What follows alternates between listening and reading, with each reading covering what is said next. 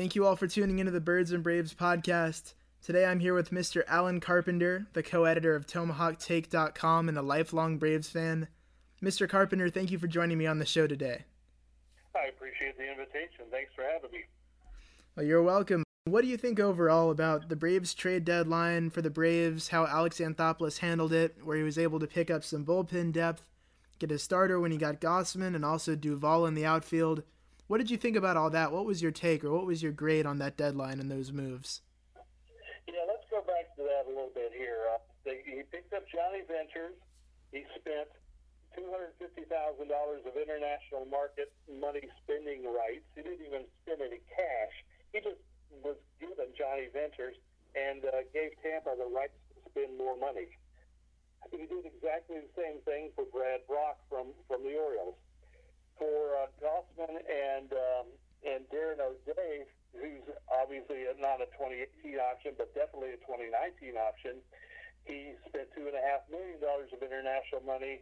A few prospects.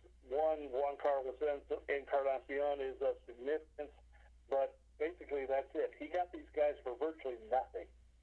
Today we learned that um, the, the final piece of the puzzle for Chris Archer, who the Braves were said to be after uh, fairly significantly. We still don't know how much significantly because I'm gathering that when I heard this price that the Pirates paid to get Chris Archer, Alex Anthopoulos started turning his attention a lot more towards Gausman in a hurry. Because um, in addition to Austin Meadows and um, uh, the relief pitcher's name is escaping me, um, Glasnow, uh, they also picked up Pittsburgh's first round draft pick for the last year, uh, a, a pitcher named uh, Shane Baz. Uh, that's a steep price. That really is. And it, I'm absolutely convinced that it's something that uh, Anthopoulos didn't want to pay. Uh, so what he did do was pick up a guy in Gausman who they're making some adjustments to now. They bring him to the Amer- to the National League from the American League. They give him the best defense in baseball practically after having been on a team that had the worst defense, the, and the Orioles. All these things are adding together to uh, give you a guy with a huge upside. Um, I heard Dan Duquette uh, say that his uh, his, his uh, trading mindset was to try and get some more for him get some more for Gausman, but in the end, he decided it was a trade that they couldn't refuse. And partly it's because the Braves took on some salary. They uh, gave the Orioles the right to jump into the international market, so they're going to get actually more players out of it than just the prospects that, that were sent. And yeah, it, it was a, a windfall for their uh, brand of, of rebuilding. Uh, Alex Anthopoulos took advantage of that situation. And I think he did a great job to uh, to get these guys. I think he got them essentially for free, if you want to look at that way. And I, I, I think Gausman's got huge upside. I think Darren O'Day is going to come in next year and, and uh, be an anchor for the bullpen as well, uh, if, if we can get him healthy. And uh, you've still got control, I believe, with Jonny Venters for another year.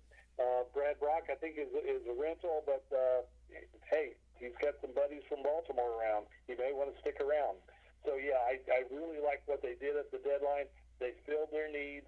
They filled their needs well, and they fill their needs without uh, having to uh, use a lot of expense to get it done. So, yeah, uh, that that's certainly an A. I wouldn't go A plus because they didn't get Machado or uh, Archer, which were apparently the, the the main targets. But you got to give credit for the fact that uh, they didn't overpay for anybody. And now with those moves that have bolstered the bullpen, are you confident in the pin now as we head down the stretch? A lot more for sure. Um, we, we've had the guys that have been walking guys who are now all gone or on the disabled list. Now, we've heard uh, recently that Peter Moylan's going to want to try and come back uh, in September when the rosters expand and see if he can make a contribution again. The Braves don't have to. Uh, they don't have to worry about him. They can use him in a uh, in a blowout situation. They can use use him in a, a late extra inning situation where they run out of guys. They don't have to worry about the fact that uh, um, he might end up there and walk the house as, as he's done on occasion. Uh, same thing with guys like, uh, well, Luke Jackson has had his moments. He's been better lately. Uh, same thing with guys like uh, Marit, uh, Ramirez, Sam Freeman, uh, Rex Brothers, who only lasted one day this year.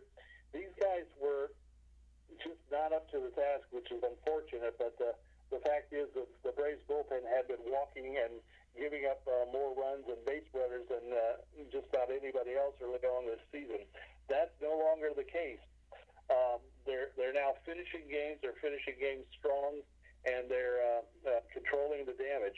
That's what you get when you bring in some veterans who've got some uh, uh, better perspective and better uh, uh, leadership skills. And I, I really am excited for the fact that uh, down the stretch we're going to have all these guys uh, ready to go. And now looking at the Braves and their farm system that might be the deepest or one of the top two or three deepest in baseball, who is the next prospect that hasn't made the big leagues yet? Well, until this week, I would probably say 52 but uh, technically, I can't do that anymore. Um, the guy that I am most intrigued about is actually not Austin Riley, um, who, who you might think would be the answer, because I, I think he's going to hit. I think he's going to hit a lot of strikeouts, which is a concern of mine. But the guy I'm really intrigued about is Cristian Pache. He's uh, an outfielder at Double A now, and he has outstanding defensive skills, and his bat is coming around now too. Um, I could foresee an outfield that includes guys like Duvall, maybe Inciarte, Acuna, Pache, uh, you know, just Inciarte, add up all those, those guys and pick three. The ball is hardly going to see grass with, with these guys around, especially with uh, Pache and, uh, and Acuna around. It almost doesn't matter who your third is. Uh, this, this kid has 70 uh, fielding skills you know, on the scouting scale. He, he runs the same um, with, the same kind of uh, uh, rating. Um, I'm just looking here now. He's he's hitting now 317 in 10 games at Double A Mississippi, which is up from his high A uh, high A numbers at uh, Florida, uh, where he was hitting 285 he's starting to come around with a bat. He's starting. He's already there with his glove. He's a guy who's um, he's going to make the majors with his glove, and he's going to stay with his bat. I suspect in, in the next couple of years. The question is, when is he going to be available?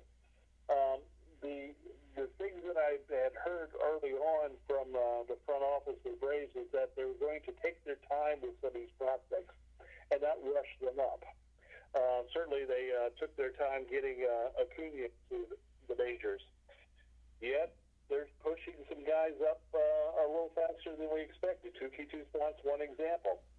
Um, I think that it's a possibility, depending on what else may be going on this offseason, that we uh, see Pache at least by mid-year next year. Um, at the worst, I think he's a 2020 guy uh, that uh, he'll, he'll be in the majors by 2020. So I, I, I'm excited to see him. I want to see his glove. I want to see him chase down balls in the outfield, and I want really want to see him, him uh, lashing line drives around the, the, the ballpark as well. And all indications seem to be that that's going to be the case soon. And my last question I have for you: Who do you think is the most underrated prospect in the Braves system? because there's so many. Um, uh, the guy that's not getting a lot of press is probably William Contreras, catcher. Uh, he's still uh, hanging around at uh, the Florida Fire Frogs, but uh, he has got a chance to be every good as every bit as good as his brother who's catching for the Cubs right now. So I, I would watch him. He looks like a, he could be a real stud, but he's just not getting a lot of exposure right now. Uh, they've got it now. I will say they've got him ranked number 12 on the MLB pipeline now, which is a significant jump for them. They they had him uh, 18th in the preseason, and I guess probably off the chart before that. Uh, so he's making leaps and bounds uh, uh, and starting to get noticed. But he's still not exactly a household name yet. I would watch for him for sure because the Braves are going to need some catching. Uh, they're going to need some catching probably this off season. And my suspicion is that they'll probably end up getting another stopgap uh, uh, veteran cut guy in, until they can uh, get this guy worked up to the majors. But uh, uh, he's probably still a couple of years off. He's, he's still young. He's 20 years old. But uh, William Contreras is the guy I'd underline and circle and, and uh, keep a watch on for the next couple of seasons because I think he's going to be a good one. All right, Mr. Carpenter, thank you so much for your time and for joining me on the show. Luke, I appreciate it, and uh, thanks for for having me. Hopefully, uh, we'll uh, get together in the future as well. So, chop on.